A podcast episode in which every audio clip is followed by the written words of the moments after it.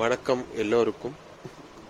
நான் குமார் பேசுகிறேன் என்னோட மொதல் எபிசோட எல்லாரும் கேட்டிருப்பீங்கன்னு நம்புகிறேன் ஸோ அதில் தொடர்ச்சியாக தான் இந்த ரெண்டாவது எபிசோட நான் வந்து பேச விரும்புகிறேன் இது நான் ரொம்ப நாள் ஆசைலாம் கிடையாது. இப்போ ஜஸ்ட் எனக்கு டக்குன்னு தோணுச்சு. கொஞ்சம் ஃப்ரீ டைம் கிடச்சிது. ஸோ அதில் நான் கொஞ்சம் எனக்காக கொஞ்சம் மெமரிஸையும் இப்போ உங்களுக்கு கொஞ்சம் யூஸ்ஃபுல்லான திங்ஸை நான் கொஞ்சம் ஷேர் பண்ணலான்னு தான் நான் இதை நான் ஆரம்பித்தது நான் முன்ன சொன்ன மாதிரி பார்த்தீங்கன்னா நான் இப்போதைக்கு சென்னையில் தான் இருக்கேன். மாநகராட்சி அது பெரிய மாநகராட்சி உங்களுக்கே தெரியும். ஆமாம் ஸோ இங்கே தான் நான் இருக்கேன். என்னோட வாழ்க்கை முறையை பார்த்தீங்கன்னா நான் ஒரு சிம்பிள் லைஃப் தான் வாழ்ந்துட்டு இருக்கேன். ஐ ஆம் மேரிட் ஓகேங்களா கிட்ஸ்லாம் கூட இருக்காங்க.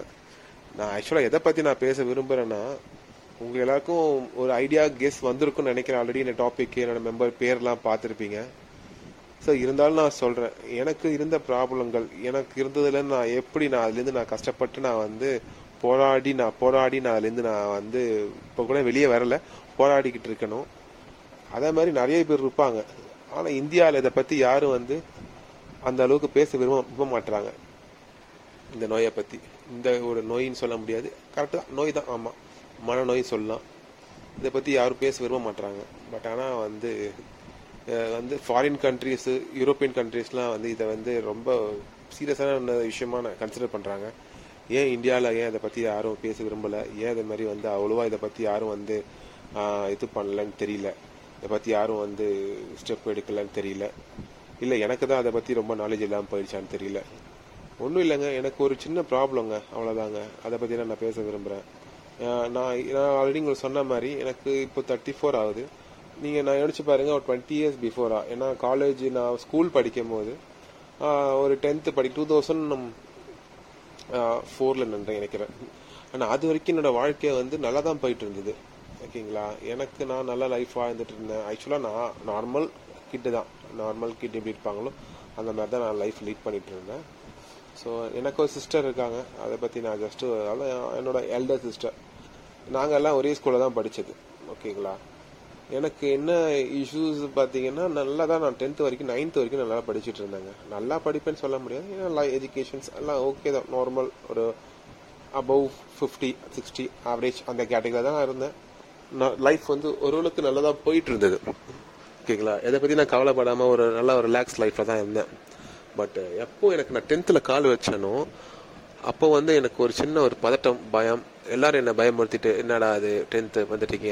இப்போ எல்லாரும் டென்த்து ஆனுவல் இந்த கவர்மெண்ட் எக்ஸாம் நீங்கள் பாஸ் ஆகணும். நல்லா மார்க் ஆகணும்னு சொல்லிட்டு ஒரு பதட்டமான சூழ்நிலை நிலவுச்சு. அதையும் நான் பெருசாக கன்சிடர் பண்ணல.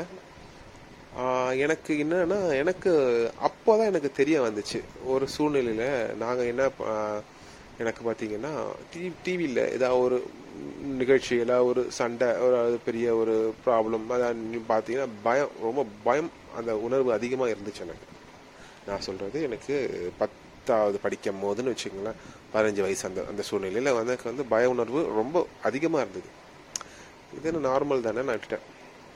ஆனால் பார்த்தீங்கன்னா நாளடைவில் அதிகம் ஆரம்பிச்சது. அதுக்கப்புறமா ஆச்சு நான் டென்த்து படிக்கும்போது என்னால் வந்து எஜுகேஷனில் கான்சன்ட்ரேட் பண்ண முடியல. என்னென்னா பயம். ஏதோ ஒரு பயம். ஃபோர்ஸ் பண்ணிகிட்டே இருக்கும். ஒரு விஷயத்த பண்ணிகிட்டே இருக்கு ரிப்பீட் பண்ணணும் அந்த மாதிரி ஒரு எண்ணங்கள் என் மனசில் ஆழ்ந்த எண்ணங்கள் ஓடிட்டு இருந்தது. நான் இதை எப்படி நான் யார்கிட்ட சொல்கிறது என்ன பண்ணுறது ஒன்றும் புரியாமல் தான் நான் சுற்றிக்கிட்டு இருந்தேன். ரொம்ப நான் கஷ்டப்பட்டேன் வாழ்க்கையில். அதை வந்து சொல்லி மாளாவது. ஏன்னா என்னால் வந்து ஒரு கேமு ஒரு ஸ்போர்ட்ஸு எதுவுமே நான் வந்து நான் ஒரு விஷயத்த நான் கான்சன்ட்ரேட் பண்ணி எதையுமே நான் பண்ண முடியாது. எப்படின்னா எனக்கு இருந்தது வந்து ஓசிடி ஆமாம் அப்சர்வ்சிவ் கம்பல்சிவ் டிசார்டர்னு சொல்கிறாங்க இது வந்து தமிழில் வந்து இது ஒரு மனநோய். ஆமாம் இது தமிழில் மனநோய் தான் சொல்கிறாங்க டிஸார்டர்னாலே உங்களுக்கு தெரியும். ஆமாம் இது வந்து எனக்கு அப்போ இதை வந்து டிஸார்டர் எனக்கு தெரியாது. நான் ஒரு டென்த்து படிக்கும் போது என்னால் படிப்பில் சரியாக கான்சன்ட்ரேட் பண்ண முடியாது. ஒரு விஷயத்த சரியாக பண்ண முடியாது. ஓகேங்களா? திங்கிங் வந்து யாரோ ப்ரெஷர் பண்ணிட்டே இருக்க மாதிரியே இருக்கும் நான். ஓகேங்களா? ஒரு விஷயத்த நான் கான்சன்ட்ரேட் பண்ணி எந்த விஷயத்தையும் என்னால் செய்ய முடியாது. நைன்த்து வரைக்கும் இருந்த கதை வேறு. ஆனால் டென்த்துக்கு அப்புறம் இந்த இஷ்யூ எனக்கு அதிகமாச்சு. எனக்கு படிப்புலையும் சுத்தமாக கான்சன்ட்ரேட் பண்ண முடியாத நிலைமைக்கு நான் தள்ளப்பட்டேன். ஒரு நான் ஒரு பேரா எடுத்து படிக்கும் போதும் சரி நான் நோட் எடுத்து நான் எழுதும் போதும் சரி ஒரு கம்பல்ஷன் எழுதாத எழுதாத அழகாக எழுதாத தப்பாக எழுத அசிங்கமாக எழுது நான் எனக்குள்ளேயே ஒரு மனசில் ஒரு கில்ட்டி கான்ஷியஸ் வந்து நான் நினச்சிட்டேன் எனக்கு தான் இந்த பிரச்சனை. இது வந்து ஒரு பிரச்சனை கிடையாது. இது ஒரு என்ன சொல்லுவாங்க நம்ம வந்து ஒரு அம்மா அ- அமானுஷமான செயல் மேலே ஏதோ ஒன்று இருக்குது ஆவி இருக்குது பேய் இருக்குது நான் பயந்துட்டு இருந்தேன். அப்படிதான் என் காலங்கள் போச்சு. என்னால் முடியல. டென்த்தெல்லாம் படிக்கும் போது நான் காலேஜ் ஸ்கூலில் நான் பாஸ் ஆவான கூட தெரியாது. நான் யார்கிட்டையும் நான் ஷேர் பண்ணல. நான் உங்ககிட்ட தான் நான் ஷேர் பண்ணுறேன் இது வந்து இன்னும் கொஞ்சம் இன்ட்ரெஸ்டடாக கூட போகும் இந்த டாபிக் நான் பேச பேச. பட் ஆனால் இப்போ இந்த டாபிக் வந்து இந்த எபிசோட நிறுத்திப்போம். செகண்ட் எபிசோட நான் தேர்டில் உங்களுக்கு நான் ஃபுல்லாக இந்த டீட்டெயில்ஸ் நான் கண்டினியூ பண்ணுறேன் ஓகே ரொம்ப நன்றி. தேங்க்யூ